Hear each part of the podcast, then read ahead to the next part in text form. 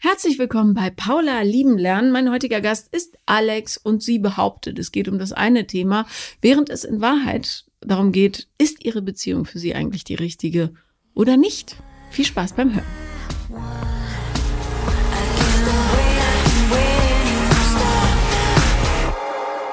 Liebe Alex, herzlich willkommen. Danke, Paula. Schön, dass du da bist. Ja, ich Und mich auch. Du hast deine Freundin mitgebracht. Genau. Deine beste Freundin? Ja, richtig. Alles klar. Dann wünsche ich euch viel Spaß in Berlin auf jeden Fall. Danke. Worüber werden wir sprechen? Ähm, ja, ich wollte über die häusliche Gewalt sprechen, Mhm. weil ich finde, das ist noch ein zu kleines Thema oder hat noch zu wenig Umfang und ist eigentlich zu präsent in der gesamten Gesellschaft. Auch durch Corona und so hat man ja gemerkt, dass es zugenommen hatte. Ja. Und ich wollte so ein bisschen meine Geschichte erzählen von meinen Eltern. Und äh, mit Und ihr was es für Konsequenzen für dich hat vielleicht. Absolut, Auch, ne? mhm. absolut. Welche Auswirkungen es auf meine Beziehung auch hat und ähm, ja, wie das Thema auch in meiner Beziehung momentan ist. Ja. Ja. Und vor allem müssen wir natürlich darüber reden, welche Konsequenzen das äh, für dein Leben hatte. ne? Ja, richtig. Ja. Genau. Bist du gerade in einer Beziehung? Ja, bin ich. Okay. Ähm, ich bin mit meinem Freund praktisch seit acht Jahren zusammen, Mhm. aber wir hatten nach circa vier Jahren, waren auch zusammengezogen nach einem halben Jahr und alles und äh, nach vier Jahren hatten wir dann die Beziehung äh, für einen längeren Zeitraum beendet. Genau, dann ist das so eine On-Off-Geschichte gewesen und dann hätten, hatten wir eine längerfristige Pause von circa einem Jahr. Mhm. dann konsequent auch. Und ähm, ja, dann war ich tatsächlich auch äh, dort wieder in einer neuen Beziehung und ähm, hab aber nach einem Jahr, ich war auf einer Party und da waren so Bekannte von seinen Eltern und ich hatte mit ihr irgendwie gesprochen und die hat so einen Satz gesagt, der mich so gecatcht hat, dass ich die komplette Beziehung wieder über Bord geworfen habe und wieder zu ihm bin. Nämlich? Ähm, die hatte gesagt, nee, der, ich hatte gefragt, ob der umgezogen ist mit einer Freundin. Das hatte mich tatsächlich auch einfach nur interessiert irgendwie. Also ich war nicht so, dass ich es ihm nicht gegönnt hätte, aber äh, sie sagte dann, nee, der vermisst dich total und äh, der möchte jetzt eigentlich auch niemand anderes mehr haben. Und das hat mich so rausgehauen aus allem, was ich dachte, dass es fest wäre. Und ähm, ja, ich äh, habe dann tatsächlich eine sehr liebevolle Beziehung verlassen und ähm, wollte unbedingt zu ihm. Okay, wenn du sagst, eine sehr liebevolle Beziehung verlassen, ist die jetzige nicht so liebevoll? Ähm, also an sich schon. Damals, als wir zusammenkamen, waren wir sehr jung. Und ich glaube auch, ich hatte meine Familiengeschichte noch nicht aufgearbeitet und war halt ständig sehr bedürftig und äh, sehr fordernd, würde ich sagen. Nach all den Jahren merke ich jetzt, dass es auf jeden Fall äh, deutlich besser läuft und dass ich auch viele Züge von ihm erkenne, die sehr liebevoll sind, die ich aber vorher nicht so wahrgenommen hatte. Und was sagt deine Freundin zu ihm? Nicht gut. Gar nicht gut. Ja. also warum nicht gut? Naja, sie sagt erstens, ich bräuchte jemanden, der ein bisschen peppiger wäre. Also ich bin ein sehr extrovertierter Mensch eigentlich und äh, gerne in Gesellschaft und sehr offen, äh, mache eigentlich relativ verrückte Sachen und er ist halt eher so der stillere Typ und ja, also wir waren tatsächlich mal auf einer Party äh, zusammen bei so einem Weinfest und dann äh, hat nie, haben die Leute noch nicht mal realisiert, dass wir irgendwie zusammen sind. Mhm. Okay. Also deine Freundin wünscht sich auch für ihren Freundeskreis jemand anderes. Höre ich daraus. Sie nickt wahrscheinlich. nee, das, sie war jetzt sehr neutral. Okay, So. gut. Ähm, was wünschst du dir denn? Ähm, also im Prinzip, jetzt, wie es jetzt läuft, ist Mhm. es genau das, was ich mir wünsche für diesen Zeitpunkt. Ähm, ich, weil ich kann schlecht unterscheiden, ob es manchmal ähm, die Liebe ist, die ich mir selbst nicht geben kann und deshalb sie bei ihm suche oder ob er wirklich so ist, dass er nicht liebevoll ist. Ja, ähm, okay, damit hast du gerade die Beziehung beendet quasi, weil du willst nicht mit jemandem zusammen sein, der nicht liebevoll ist. Ja, Nur so als kleiner Denkzettel für Ja. alle da draußen. Man will nicht in einer Beziehung sein mit jemandem, der nicht liebevoll ist. mhm. So, aber das lassen wir jetzt einfach mal so stehen. ähm, erzähl doch mal aus deiner Kindheit. ja. Also ich bin mit fünf Jahren eingewandert hier Mhm. Aus wo? aus Kasachstan. Mhm. Und ähm, dann, ich habe einen älteren Bruder und noch einen kleineren, der ist aber Nachzügler, der ist jetzt zwölf. Und die Mama wurde hinter 40 circa nochmal schwanger. Mhm. Und ähm, mit fünf, wie gesagt, sind wir eingewandert. Da gab es meinen großen Bruder und mich. Und ähm, ja, ich glaube, mein großer Bruder hat schon viel abgedämpft von dem, was in der Familie passiert war. Was war in der Familie passiert? Ähm, also meine Eltern sind halt sehr, sehr viel am Streiten gewesen. Die mhm. sind sehr jung zusammengekommen, auch mit circa 17. Und ähm, mein Vater hat im Prinzip meine Mutter aus ihrem Haushalt mitgenommen und äh, zu sich äh, importiert, würde ich sagen. Und dann hat der, ähm, ja, also das war so, die haben dann im Elternhaus von meinem Papa gewohnt. Da waren die Eltern mit drin und es war alles sehr, sehr klein. Also es war so eine Zwei-Zimmer-Wohnung und das Schlafzimmer haben sie sich, also im Prinzip geteilt mit den Eltern. Also Was aber in Kasachstan durchaus üblich ist. Das war zu der Zeit ja. auch durchaus üblich, mhm. glaube ich. Einfach wegen wirtschaftlichen Sachen. Ja. Also und ähm, ja, dann äh, haben sie sich sehr viel gestritten. Ähm, und ich glaube, die Streitigkeiten wurden auch immer größer und schlimmer. Ähm, am Anfang sagte Mama, dass eher so Sachen kaputt gemacht wurden und viel geschrien wurde. Und dann wurde halt er ihr gegenüber handgreiflich.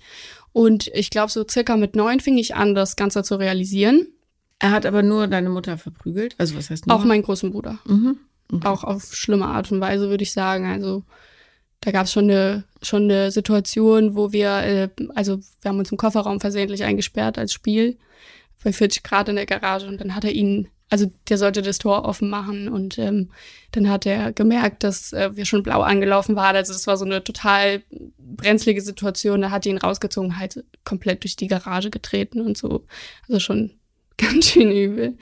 Ja. Fast sterbendes Kind ja. dann noch. Mhm. Ja, die Oma sollte eigentlich aufpassen, seine Mutter. Und ich gebe meiner Oma da komplett die Schuld, weil sie ist die verantwortungsvolle Person. Äh, zwei Kinder können einfach nicht aufeinander aufpassen, egal wie. Und ähm, ich finde halt, wenn, wenn er gestorben wäre, wen hätte er dann die Strafe gegeben? Also. Ja. Ja. So, so oder so ähm, verprügelt man Kinder einfach nicht. Fertig. Ja. Da gibt's nie einen Grund für. Ja, total. Ich bin da auch. Wie alt war dein Bruder damals? Ähm, also ich muss ja noch so sehr klein gewesen sein. Ich war circa vier und wir haben neun Jahre Unterschied, meine ich. Also 13. Ja. Mhm. Also selber noch Kindskopf. Also es ist fürchterlich und ähm, ja, im Prinzip dasselbe passierte dann ja auch mit meiner Mutter. Also äh, mit neun fing ich an, das Ganze zu realisieren, weil mein Bruder dann ausgezogen ist mit 18. Und ich war auf einmal so geschockt, dass ich gedacht habe, oh Gott, ich habe jetzt die ganze Verantwortung hier und muss dazwischen gehen, weil mein Bruder sonst immer dazwischen gegangen ist. Und dann fing ich so circa mit 10, 11, wenn die dann anfingen zu streiten, ging ich halt dazwischen, um meinen Vater so ein bisschen zu beruhigen und abzudämpfen, dass er ihr nichts tut. Ja, ich weiß. Also ähm, es ist auch für deinen Bruder schlimm, dass er sich da überhaupt in der Ver oder in diese Situation gebracht wurde.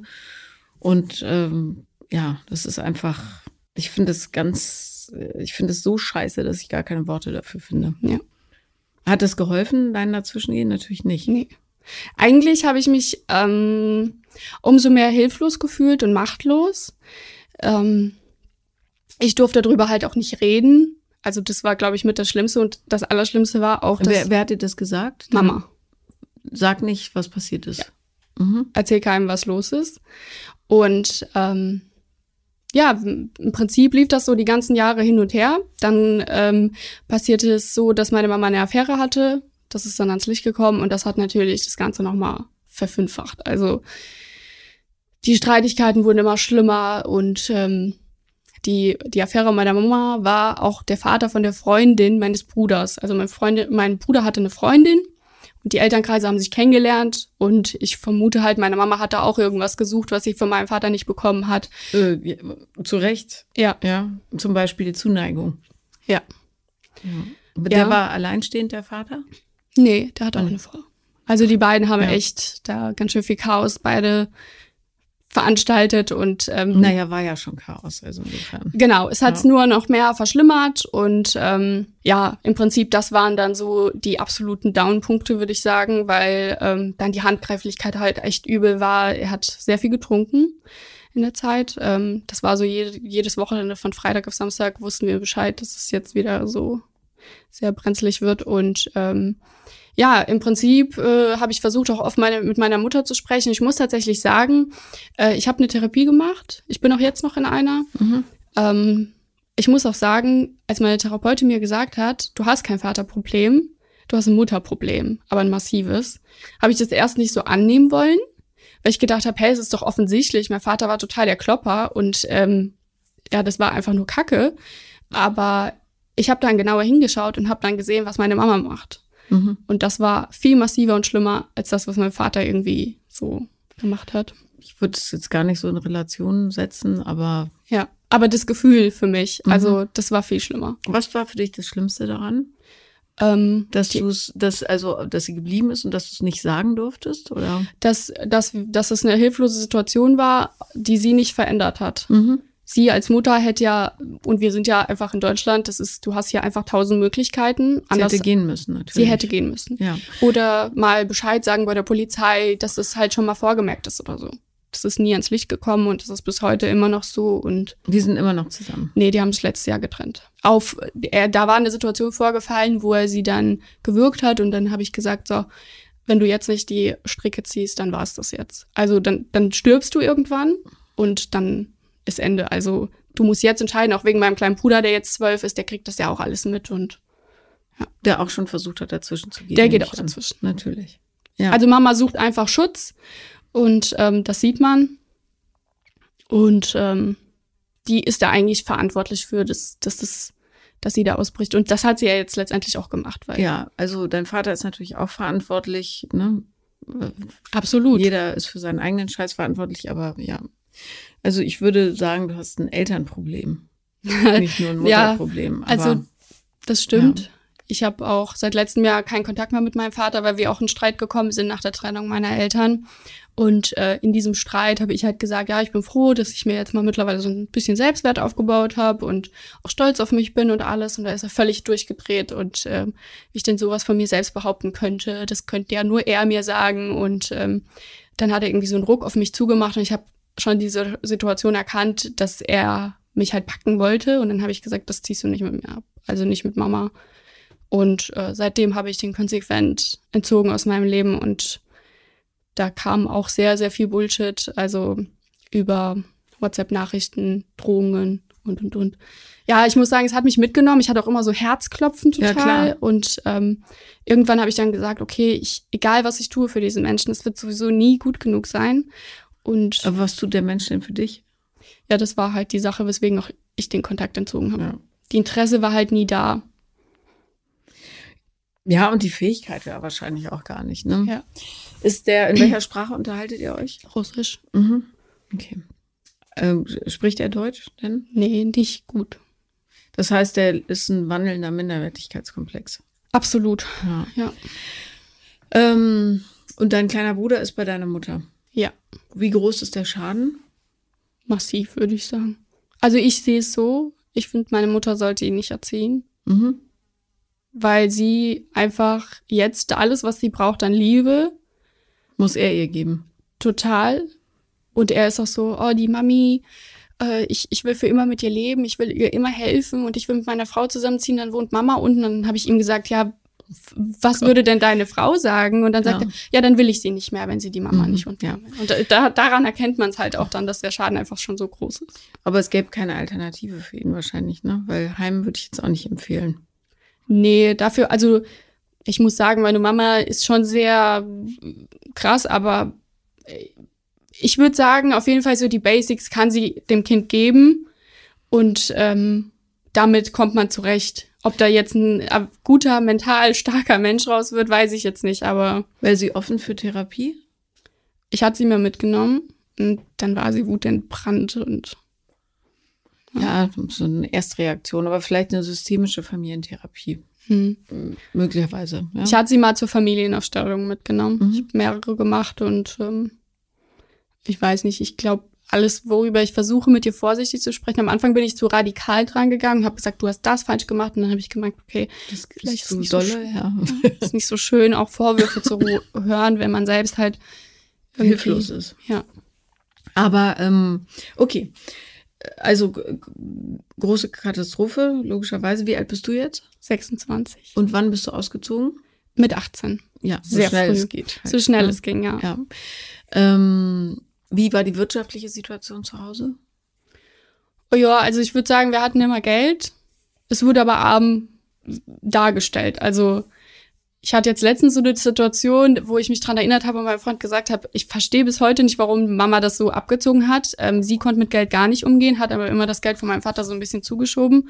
Das war natürlich auch, weswegen sie dann so lange bei ihm blieb. Sie war finanziell von ihm komplett abhängig, obwohl sie gearbeitet hat, aber sie verprasst halt alles. Mhm. Und für unnötigen Scheiß. Also wo ich auch sage, was, was ist los? Ne? Sie denkt auch nicht voraus. Und ähm, ja, das war so eine Situation, wo wir irgendwie, sie hat nicht eingekauft oder sowas und dann morgens habe ich ein bisschen geknatscht und habe gesagt, ich will jetzt das Brot nicht essen und dann sagte sie so, hat, fing sie schrecklich an zu weinen und sagte, ich gebe dir hier mein letztes Brot und äh, dies und das, obwohl ich wusste, dass mein Vater immer äh, für Essen immer Geld gegeben hätte, egal wie schlimm die Situation war, weil er hatte halt immer noch was zurückgelegt so. Mhm.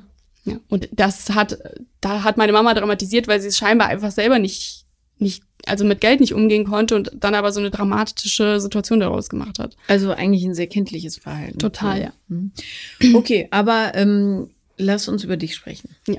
Nachdem wir das jetzt alle wissen, ähm, wie es gelaufen ist, wie, ähm, wenn du jetzt acht Jahre mit diesem zusammen bist, brutto, dann warst du folglich 18. Also direkt nach dem Auszug bist du in die Arme des nächsten Mannes gestolpert. Mhm. Was würdest du sagen, findest du in dieser Beziehung? Eine Art von Sicherheit. Mhm. Ähm, sehr viel Spaß, sehr viele gute Gespräche. Mit ihm oder mit deinen Freundinnen? Mit ihm, weil wir zu zweit super klarkommen. Mhm. Also wir haben wirklich eine sehr lebhafte Unterhaltung, sehr tiefgründige. Wir arbeiten beide aneinander. Ähm, ich kann mit ihm auf jeden Fall auf einer sehr guten Ebene kommunizieren und dann werden auch die Probleme angegangen. Also das wird nicht liegen gelassen oder missachtet oder sowas, sondern das wird dann tatsächlich, dann wird dann gesagt, gut, ich arbeite daran jetzt und ähm, ja, ich sehe dann auch manchmal Verbesserungen. Manchmal. Manchmal, ja. Also das braucht halt auch manchmal alles seine Zeit, glaube ich. Logisch. Ja. Nun hast du aber gesagt, ähm, dass er nicht so liebevoll ist. Mhm. Wie geht das damit zusammen, mit den ganzen guten Gesprächen und dem Veränderungswillen? Ich glaube, ich habe oft das Gefühl, dass unsere Beziehung sich auf so einem freundschaftlichen Level beläuft. Mhm. Und alles darüber hinaus, also Verpflichtungen und jetzt zum Beispiel auch wieder zusammenzuziehen oder nicht, ähm, wird dann halt so hingehalten. Von ihm. Mhm. Warum willst du unbedingt mit ihm zusammenziehen? Weil ich mich irgendwie in dem Alter fühle oder das auch mein innerer Wunsch ist, langsam so was Festes zu haben weil meine Therapeutin sagte so ein bisschen Nestbau. Aber ähm, wenn ich zweimal drüber nachdenke, denke ich mir, vielleicht bist du ja selber doch noch nicht so weit. Also. Was für ein schöner Gedanke. Ja. ich, ich puppel jetzt nur so ein bisschen rum, damit du selber irgendwie drauf kommst äh, oder eine Idee entwickelst, weil manchmal, gerade wenn man in solchen Also so einem Elternhaus aufgewachsen ist, man als Mensch dazu neigt, äh, so ein bisschen das Erstbeste zu nehmen, weil man sich auch nicht mehr zutraut. Also einen stärkeren mhm. Partner oder Partnerin, ähm, jemand, der einen mehr in Frage stellt, jemand, der einen mehr zum Fliegen bringt und so weiter, sondern eher mh, mm, so Toastbrot statt handwerklich großartiges Vollkornbrot. ja? Ja. Also ähm, du bist ja in einer totalen Bedürfnissituation, weil du nichts bekommen hattest, was du eigentlich brauchtest als mhm. Kind, äh, sondern die totale Unsicherheit und Gewalterfahrung und, und, und. Ähm, und dann kann im Grunde jeder Fatzke daherkommen und sagen, pass auf, wenigstens schlage ich dich nicht, übertrieben gesagt. Und man denkt dann automatisch, ah, das ist gut genug für mich. Mhm. Ja, wenig, es ist besser als das, wo ich herkomme. Und die Frage ist nur, ist es das, was du wirklich brauchst und willst, oder ist es das, was jetzt wirklich ganz muckelig und bequem ist? Ähm, ja, und wo du dir vielleicht denkst, ja, wer weiß, ob es besser wird. Mhm. Nur so als Gedankenspiel, weil ja. ihr kommt ja hierher und wollt die volle Dröhnung haben. Die ja. dann auch. also ähm, wäre nur interessant zu überlegen oder da mal hinzuspüren, weil ähm, du sagst äh, sehr viel widersprüchliche Sachen. So, mhm. er ist nicht liebevoll, aber ähm, ihr habt sehr gute Gespräche und er sagt immer, wir arbeiten dran. Ähm, deine Freundin sagt in der Außenwahrnehmung, äh, ist wirklich gar nicht so besonders dolle und passt auch nicht. Du sagst, ist aber ganz okay. Mhm. Ja, und lässt sich einfangen von dem Satz, der vermisst dich total, der will keine andere. Was natürlich ein schönes Kompliment ist. Du bist für jemanden das Größte. Aber vielleicht hast du nie in Frage gestellt, ob du, ob er für dich auch das Größte ist. Mhm. Ja, so. Ja. Und so weiter. Da hängt ja ähm, immer so ein Rattenschwanz dran. Und dieses, äh, dieses scheinbare in Sicherheit wiegen, wie es ja auch deine Mutter intensivst vorgelebt hat, ist manchmal so trügerisch, dass man so ein bisschen an sich selber vorbei marschiert. Hm. Darum frage ich. Also das kannst nur du sagen, weil ich stecke ja nicht da drin. Ja, aber ich frage mich halt, also die Beziehung, in der ich praktisch als Zwischenstopp drin war, mhm. da war der Mann sehr liebevoll. Mhm. Wirklich. Ich glaube, der hätte mir die Sterne vom Himmel geholt. Was äh, gut ist. Ja, total. Und ein Jahr lang konnte ich das ertragen, aber ich habe dann auf einmal so gedacht, ach du liebe Güte, ich kann das nicht, das erdrückt mich so. Und das habe ich ihm auch ständig gesagt, irgendwie, der hat mich halt auf ein Podest gehoben, wo ich gedacht habe, jetzt, jetzt übertreibt der. Also ja. ja. Und warum, warum flüchte ich mich dann aus so Sachen, die mir eigentlich gut tun würden, raus? Das weißt du auch selber. Ja, ich habe schon, also ich habe mir das schon selber erklärt, weil ich wahrscheinlich diese Liebe nicht ertragen kann. Klar. Ja. Aber also, ich, ich kann es auch irgendwie nicht lernen. Also. Jetzt mal entspannt, ja. Natürlich kann man das lernen, bloß manchmal nicht in den Beziehungen, in denen man steckt. Mhm. Ja, also jetzt unabhängig davon, ob das bei dir der Fall ist oder nicht. Manchmal steckt man in Beziehungen, die halt so den Status quo halten, aber wo man nicht äh, so mit sich selber in Kontakt kommt, dass man tatsächlich große Sprünge macht. Mhm. So. Interessant ist ja, dass du, als du erzählt hast, dass ihr einen Break hatte zwischendrin, dass du gesagt hast und dann fast mit einem Seufzer habe ich so empfunden. Dann habe ich mich aus einer sehr liebevollen Beziehung getrennt und bin wieder in die andere gegangen. Mhm.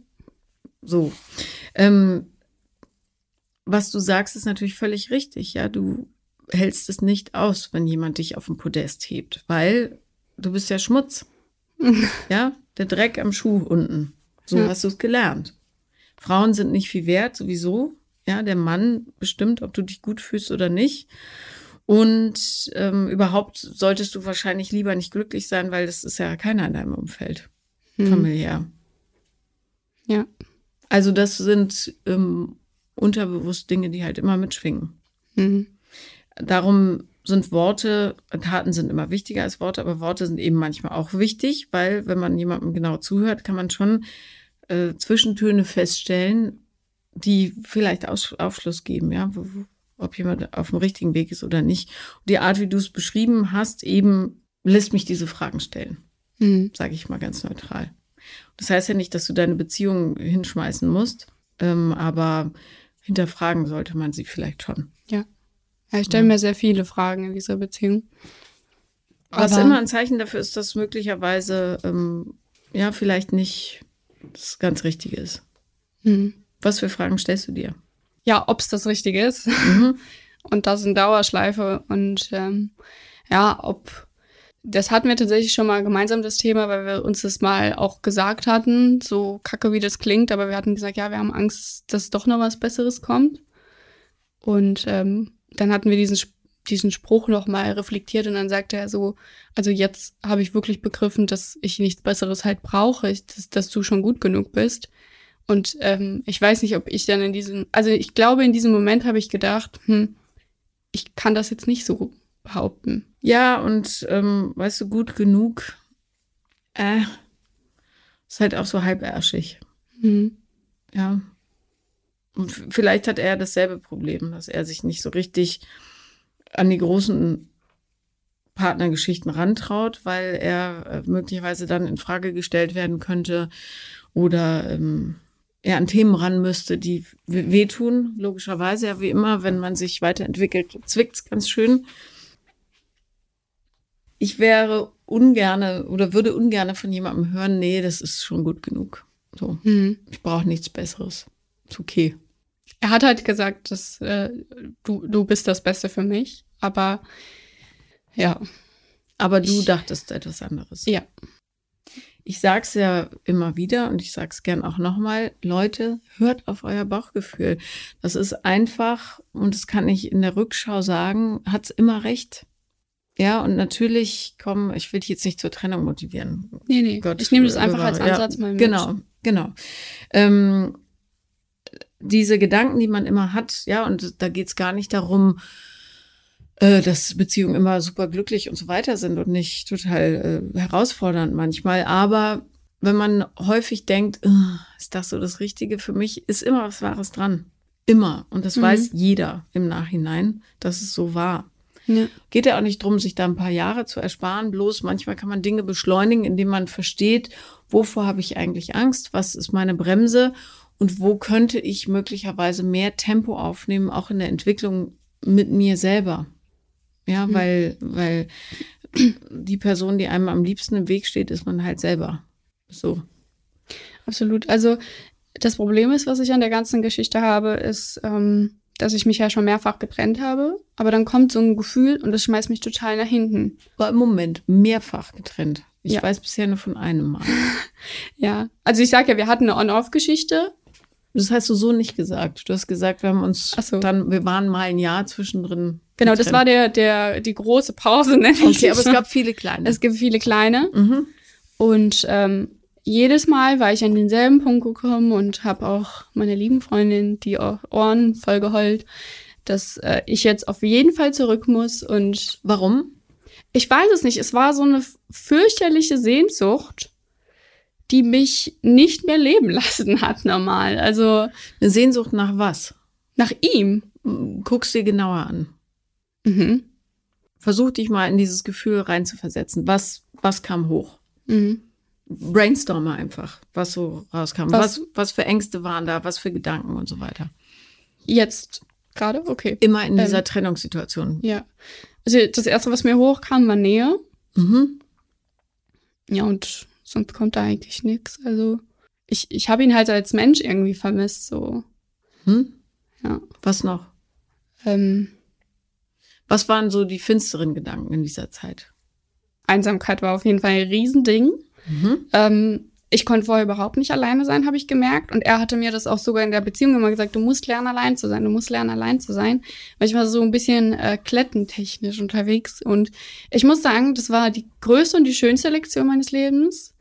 Und äh, ich hatte fürchterliche Panik bekommen, dass ich nie wieder jemanden finde und nie wieder Freunde habe oder sowas. Und ähm, hatte ich mein Studium begonnen und ich habe massenweise Leute kennengelernt und alles hat sich irgendwie zum Besseren gewendet. Aber vor allen Dingen habe ich in dieser Zeit gelernt, dass, dass es gar nicht so schlimm ist, allein zu sein. Wann warst du denn mal alleine? Du warst ja auch in einem Jahr äh, Trennung wieder in einer Beziehung. Ähm, ja, also das, wenn ich das ähm, das habe ich ein bisschen schlecht erklärt. Also ich, ich war auseinandergekommen mit ihm, sagen wir mal so im März. Ich mhm. weiß jetzt nicht mehr genau welches Jahr, aber es war so der März. Und bis August war ich dann alleine. Mhm. Das war so die Periode, ist eine kurze Periode. Vielleicht hätte sie sogar ein bisschen länger rausziehen sollen. Das Studium hat dann im August begonnen. Dann hatte ich viele Leute kennengelernt, ähm, war aber trotzdem ja immer noch alleine unterwegs. Und dann hatten wir halt diese On-Off-Geschichte immer wieder mal. Also ich weiß gar nicht mehr, also ich, ich glaube so drei, vier Mal oder so haben wir uns dann auseinander zusammen, auseinander zusammen. Und ähm, ja, dann kam die große Pause und da war ich auch noch mal ein halbes Jahr noch mal alleine und habe dann gesagt, so jetzt gut und jetzt erhole ich mich erstmal von allem und und da hast du auch nicht geknutscht oder so One-Night-Stands gehabt? Äh, geknutscht schon, aber ich war nie so der Mensch, der sich das so in Körperlichkeiten irgendwie gesucht hat oder so. Mhm. Okay. Ich mag das auch nicht, nicht so. Dieses Nähegefühl, was hat dir da speziell gefehlt? Ich weiß nicht, er gibt mir halt so ein Gefühl von, wie gesagt, Sicherheit. Geh mal in das Gefühl zurück, was du dann hattest. Versuch das mal zu finden. Was, wie definierst du Nähe? Also was sind die Gedanken dazu? Ja, also zusammen zu sein, mhm. ähm, vielleicht mal einen Arm zu nehmen, eine, eine, Art von Sicherheit zu haben in diesem, weil es ist ja kuschelig und muckelig da. Und ähm, ja, auch irgendwie so zu wissen, dass, dass man dann jemanden hat, also vor dem man auch so sein kann, wie man möchte. Ja. Und was, welche Qualitäten an ihm speziell hast du vermisst? Sein Humor auf jeden Fall, ähm, seine, seine ruhige Art, äh, an die Dinge anzugehen. dran zu gehen. Äh, auch gelassen auf Situationen zu reagieren, als ich es vielleicht tue. Und ähm, ja, der hat so einen Slowdown-Modus einfach für mich. Also der kann einfach aus Sachen eine unfassbar ruhige Situation machen und das beruhigt mich, weil ich dazu neige, so zu hyper zu ventilieren. Und ähm, das ist auch seine intellektuelle Art. Also er hat ein unfassbares Wissen und das mag ich sehr an Menschen. Und ähm, auch so, wie er über die Welt denkt, glaube ich. Und wenn ihr dann wieder zusammengekommen seid, äh, von dieser Erleichterung, da geht natürlich so Druck weg. Ähm, was war das Erste, was sich dann genervt hat wieder? Was war das Erste, was mich genervt hat? So, so ein bisschen die Distanz, die er einnimmt zu mir. Also ich habe auf jeden Fall so ein Nähe-Distanz-Ding, das weiß ich auch. Und äh, ich glaube, je näher ich ihm komme, desto weiter entfernt er sich dann. Und äh, solche Sachen nerven mich auch. Seine unordentliche Art nervt mich. Ähm, ja, viele. viel, viel nee, ich, äh, ich überlege nur gerade, weil du erzählst, die Nähe hat dir gefehlt. Gleichzeitig nervt dich als erstes, dass er total distanziert ist. Ja. Er bringt Ruhe in dein Leben, aber ist total unordentlich. Ja. Ich möchte nur darauf hinweisen, dass es gar keinen Sinn macht. also, ich bin verwirrt. Ja, ich auch, deswegen ja. bin ich hier. ähm, wie ist es denn körperlich? Habt ihr Sex noch oder eher nicht? Ähm, ja, das ist ein großer Trennungsgrund auch gewesen. Mhm. Ich bin eher vom Typus, dass ich ähm, eine sehr gesunde Libido habe. Ja, klar, weil du auch die Bestätigung brauchst natürlich. Ja, das ja. habe ich auch dann irgendwann verstanden, dass ich, äh, meine Freundin sagte auch irgendwie, du, du musst ins Gefühl gehen, ob du das jetzt gerade wirklich so möchtest ja. und nicht irgendwie so abzähltechnisch irgendwie ja. sagen, oh, so lange haben wir schon nicht mehr geschlafen. Und ähm, Nichts gegen eine gesunde Libido natürlich, ne? Aber die, der Grund ist wichtig. Ja, also ich würde auch nicht sagen, dass es irgendwie nymphomatisch oder sowas bei mir ist, sondern dass Relax. ich einfach. Alles gut. ähm, ja, und das ist immer wieder tatsächlich ein Problem, was ich mit ihm nicht gelöst bekomme. Weil er keinen Sex will. Ja. Der ist einfach ein sehr großer Kopfmensch, wie er das beschreibt, und er möchte, er kann sich dann davon nicht so frei machen und. Mhm. So, ich sag jetzt was und es knirscht vielleicht ein bisschen, aber äh, also es fällt vielen Menschen schwer, sich körperlich auszudrücken, ohne Frage. Bloß und das ist ja ein weit verbreitetes Phänomen. Männer wie Frauen, die in Beziehungen gar keine Lust mehr auf Sex haben, haben plötzlich mit einem anderen Partner durchaus gar kein Thema mehr damit. Ja. Manchmal befindet man sich in Konstrukten, die, wo man sich gegenseitig so ein bisschen ausschaltet, mhm. ja, weil die Bedürfnislagen vielleicht ungünstig aufeinandertreffen oder so. Oder, äh, ja, keine Ahnung, bestimmte Wesenszüge des anderen den anderen in einen Modus versetzen, wo der gar nicht mehr in Kontakt mit sich ist. Und, und, und. Und natürlich gibt es auch ähm, den Faktor, dass man schlichtweg nicht zusammenpasst, aber zusammen ist, weil man wie so eine Art SOS-Team da durchs Leben cruist, weil es gerade das Beste ist, was man irgendwie gefunden hat, aber nicht ideal. Mhm. Wenn du von deiner Beziehung erzählst, ist es nicht nur sehr widersprüchlich, sondern ich kriege auch so ein bisschen das Gefühl, dass ihr vielleicht eher sowas wie Mitbewohner seid mhm. und Freunde als tatsächliche romantische Partner, weil so eine romantische Partnerschaft ist natürlich, äh, wenn es gut läuft, was ich für uns alle hoffe, ähm, mehr als nur ein bloßes, wir leben jetzt hier und gucken, dass wir irgendwie das Ziel erreichen, sondern tatsächlich mm, eine herausfordernde Reise, wo man sich gegenseitig auch auf neue Ebenen hebt und wo man Lust hat, gemeinsame Projekte zu machen und wo man immer, immer, immer nach Wachstum strebt. Mhm. Ja, auf kleinen oder großen Ebenen ist es ja völlig wurscht. Aber dieses stumpfe nebeneinander herleben, dafür sind ganz, ganz viele von euch einfach viel zu jung. Hört auf mhm. mit dem Mist. Also, ja. Und wenn du sagst, ach, mir fehlt die Nähe und dass mich mal jemand anfasst und so, das ist, äh, und sein Humor, der bringt mich zum Lachen, das ist ja alles schön und gut und richtig, bloß wenn äh, du das ständig in Frage stellst und er auch eigentlich keinen Bock hat, mit dir Sex zu haben, überspitzt gesagt, ja, mhm. kann es sein, und das passiert ja auch vielen, dass ihr vielleicht, obwohl ihr euch sehr mögt und schätzt, als Menschen auf einer falschen Ebene zusammentrefft. Ja, also ja. und zwar ihr gar nicht so sehr für die romantische Geschichte gebaut seid, sondern eher für die äh, lass uns beste Freunde sein. Nur als Vorschlag, kann ja sein, ja. Viele halten halt an so Konstrukten fest, weil sie denken, oh Gott, oh Gott, dann verliere ich ihn und so weiter. Die meisten Leute, die sich dann irgendwann trennen oder, oder zumindest das Verhältnis zueinander ändern, äh, sagen in der Rückschau immer, ah ja, cool, dass wir das gemacht haben, weil es so viel besser war und mich wirklich nach vorne gebracht hat. Die wenigsten sagen, Gibt's natürlich auch, aber das sind dann so hochdramatische Geschichten meistens. Äh, oh Gott, das war die, der größte Fehler meines Lebens und da sind ganz mhm. viele Projektionen mit im Raum. Ja, ist bei euch glaube ich gar nicht so. Also wenn du diese ständige Unzufriedenheit, was es ja ist, mit dir trägst, hilft es, glaube ich, durchaus, das mal mit ihm zu besprechen, nicht zu sagen, du eigentlich habe ich keine Lust, sondern ich habe manchmal das Gefühl, dass wir uns vielleicht auf einer falschen Ebene bewegen und möglicherweise auf einer anderen Ebene ein super, super, noch viel besseres Team wären, als wenn wir diese ja, romantische Verstrickung damit einpflegen, die uns beide möglicherweise hemmt. Mhm. Weil ich glaube, vielleicht ist er auch, ohne dass er es sagt, unzufrieden mit dem, was er bekommt oder auch auslebt und ist aber von Hause aus, ich weiß ja nicht, aus was für einer Familie er kommt, eher so jemand, der total auf Sicherheit geht und sagt, äh, lieber die, den Spatz in der Hand als die Taube auf dem Dach, ja, mhm. und das ist gut genug, so wie es ist, und dann lebe ich halt ohne Sex, mein Gott, ich bin ja eh so ein verkopfter Typ. Das kann man sich ja alles super mhm. parat legen, ja, warum mhm. das so funktioniert. Bloß, äh, ja, aber das ist natürlich auch so mein Ding. Ich habe immer Bock, die nächstgrößere Sache zu machen. Ja, ich, ich liebe Herausforderungen. Ich finde das Gefühl schön, noch eine Stufe höher zu steigen innerlich. Mhm. Und mich eben nicht von der Angst leiten zu lassen, sondern von dem Mut und der Notwendigkeit, Neues zu schaffen. Für mich. Ja. Mehr Farbe anstatt grau und grau. Sehr schön. Ja, aber ist so. Mhm. Weil am Ende der Zeit sitzt du da und denkst, ja, war okay, ja wenn wir diese beige Wohnung, sind beige Leute geworden, essen beige Sachen. Aber eigentlich hätte ich gerne rosa und orange und pink und blau gehabt. Hm.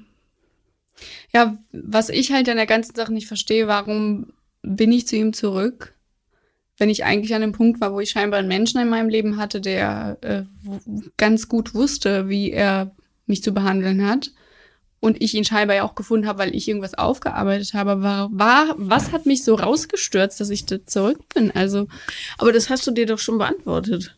Ja, dass ich das nicht ertragen konnte. Aber dann hätte ich ja vielleicht sagen können, okay, gut, ich kann das nicht ertragen. Dann gehe ich vielleicht nochmal in mich und bleib ein Stück alleine. Aber was, was genau. Ja, aber du warst so Anfang 20. Also da. Das ist letztes Jahr passiert. Okay, du warst Mitte 20. Ja. Äh, du musst ja auch erstmal dich als Mensch dahin entwickeln, dass du das in der Gänze verstehen kannst. Mhm. Also pff, passiert. Leute, die dich liebevoll behandeln, wirst du hoffentlich noch viele treffen in diesem Leben, ja. Das Wichtige ist, dass du den Blick dafür schärfst, was, äh, wo du möglicherweise dazu neigst, Dinge nachzuspielen oder aus Angst zu handeln, ja, weil bei der Kindheit logisch. Ähm, und wo du ähm, möglicherweise verhinderst, dass du das bekommst, was du eigentlich bräuchtest, nämlich unglaublich viel Liebe. Du bist ja ein fast leerer Topf noch. Mhm. Ja, da passt so viel rein und darum hast du auch diese wahnsinnige Bedürftigkeit. Und in Wahrheit, das, was am schwersten auszuhalten ist, ist das, was du am meisten bräuchtest, nämlich jemand, der dich ersäuft in Liebe. Ja, und dich bejubelt und sagt, ey, du bist das größte Geschenk, das mir die Welt je gemacht hat. Ich finde es mega steh auf, wie du gehst, wie du stehst. Oh Mann, wie du den Löffel zum Mund führst. So jemand brauchst du. Also keinen totalen Cheerleader, sondern jemand, der es ernst meint, ja, und sagt, ja. boah, ich habe so Lust, das mit dir zu gestalten. Und dann denkst du natürlich, öh, der soll sich mal nicht so, ist ja völlig übertrieben. Was soll denn das? Ich bin doch ganz normal. Brauche ich nicht.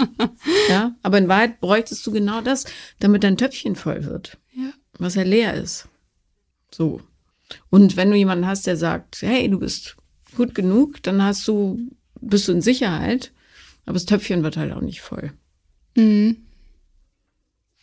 Ja. So, dann kann dir nichts passieren. Ja, du bist natürlich auch ständig in Fight-of-Flight-Modus, mhm. logischerweise. Ähm, aber diese Sicherheit bringt dich halt auch nicht voran. So.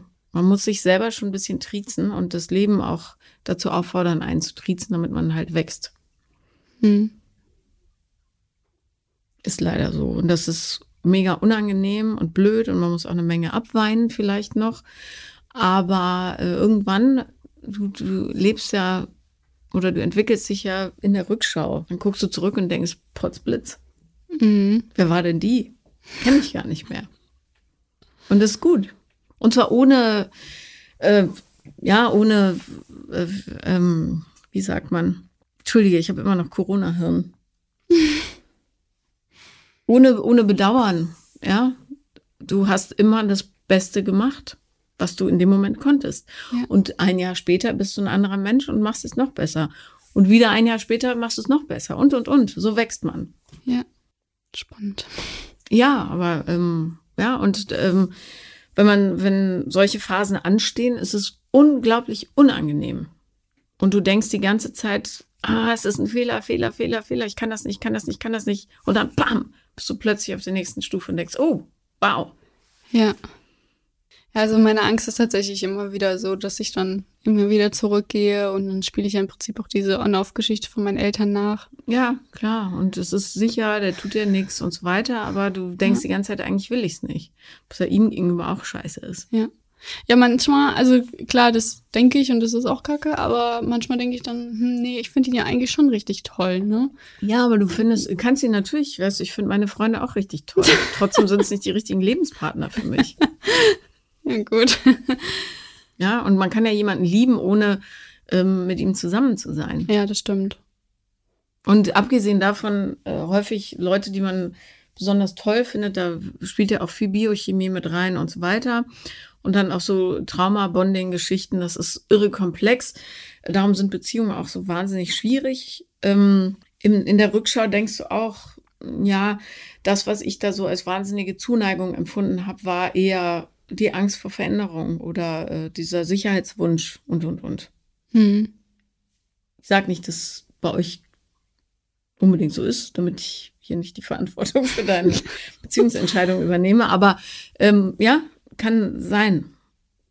Und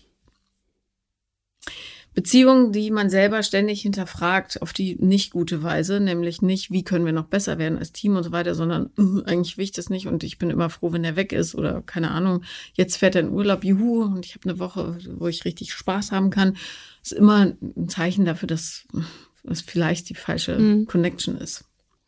Ja, und das, bedeutet nicht, dass man ein schlechter Mensch ist und so weiter, sondern dass man ein Mensch ist, der sich weiterentwickelt und ähm, für sich vielleicht jetzt gesündere Entscheidungen treffen kann oder mutigere Entscheidungen. Ich äh, rate immer äh, davon ab, nur auf Freunde oder Freundinnen zu hören, aber manchmal sind die einfach auch ein guter Peilsender, weil die natürlich mehr in der Außenwahrnehmung sind als du selber, logischerweise. Ja, ich muss auch sagen, die, meine Freundinnen sind auch so, die, die sagen, da ist eine gute Partie, aber vielleicht sollst du halt nochmal überlegen, ob es das ist, was du brauchst. Also, ob das eine gute Partie für dich ist. Als Mensch eine gute Partie, aber Nicht für dich? Oder auf einer anderen Ebene halt Ja. eine gute Partie. Ja. Ja, und wenn das all deine Freundinnen sagen, dann könnte es sein, dass deine Freundinnen die Wahrheit sprechen. Ich weiß. Ja. Und natürlich löst das wahnsinnig viele Ängste auf das, äh, aus. Das Schlimmste, was dir passieren kann, ist verlassen zu werden, ja, Mhm. alleine zu sein und so weiter. Bloß noch viel schlimmer ist, sich selber zu verlassen. Ja. Ja, ich habe auch letztes Mal erst realisiert, oh mein Gott, du warst noch nie in deinem Leben irgendwie länger als ein Jahr alleine. Ja, wobei alleine und alleine ja auch äh, unterschiedlich definiert werden kann. Wirklich alleine wäre, kann man auch knutschen, das macht nichts, aber aus dieser Bedürfnislage rauszukommen oder die zumindest ganz bewusst zu erleben. Ja, Ja. zum Beispiel, keine Ahnung, in dieser Pause lernst du irgendeinen Typen kennen, der ist super nett zu dir und ist mega männlich, was weiß ich, keine Ahnung, worauf du so dann triggermäßig abfährst. Und du dir dann sofort Fantasien machst, dass der derjenige ist, der dich in Gänsefüßen rettet und alles gut wird und so weiter. Und dann so riesige Luftschlösser baust oder sagst, jetzt hat er nicht angerufen. Oh Gott, oh Gott. Mhm. Und dich dann in diese totale Beziehungsabhängigkeit begibst, die ja immer ein Zeichen oder ein Ausdruck des Mangels ist, den man so Mhm. in sich trägt. Ja, ich muss sagen, meistens halte ich die Männer tatsächlich selbst sehr auf Distanz. Mhm. Auch das ist das, halt auch bei ihm, ne? Das ja, spielt sich dann. Äh, auch das muss man sich genau angucken. Ne? Wenn du merkst, oh, jetzt halte ich ihn wieder aus Distanz, wie kann ich das Verhalten so ändern, dass jemand näher kommen kann? Mhm. Und das vor allem aushalten. Wo passiert das im Körper? Was spüre ich da? Was sind meine Gedanken? Und so Ja. weiter. Also im Grunde gelebte Achtsamkeit sich selbst Mhm. gegenüber. Bin ich auch ein bisschen dran. Ja, klar, du bist ja auch noch. durch, durch die Therapie. Ich mache eine Gruppentherapie. Mhm, Das ist äh, super spannend, also kann ich auch empfehlen. Und ich habe super schnell einen Therapieplatz bekommen, Mhm. weil dann eine Gruppe kommt. Ja, Vielleicht klar. das mal als Info oder Möglichkeit Gute auch alle Info, an ja. Ähm, ich habe irgendwie in zwei Wochen einen Termin gehabt und man kann, ähm, man hat immer zwölf Termine und nach jeder zehnten kann man immer einen Einzeltermin buchen nochmal, Mhm. falls was Akutes ist. Und ich finde es super spannend, weil in der Gruppentherapie kann man ähm, einfach direkt auf die Konfrontation eingehen. Also man denkt immer, oh Gott, was soll ich denn erzählen? Aber meistens ergibt es sich. Und ich hatte zum Beispiel letztes Mal ein Thema, da war auch ein Mann etwas aggressiver geworden. Ich habe einfach gemerkt, wie viel das mit mir gemacht hat und konnte das dann beim nächsten Mal ansprechen und äh, irgendwie auf neutralem Boden behandeln. Aber super. Ja, also hätte ich nicht gedacht, dass es so, so gut funktioniert. Und dort ist einfach so ein krass motivierendes Umfeld. Also wenn du irgendwie was toll gemacht hast, dann freuen sich alle total für dich und ähm, sagen, toll gemacht und ich finde das super, wie du da dran gehst und alles. Also Mhm. Ja, und vor allen Dingen, also A, hast du das Wissen, dass du nicht alleine bist. ja.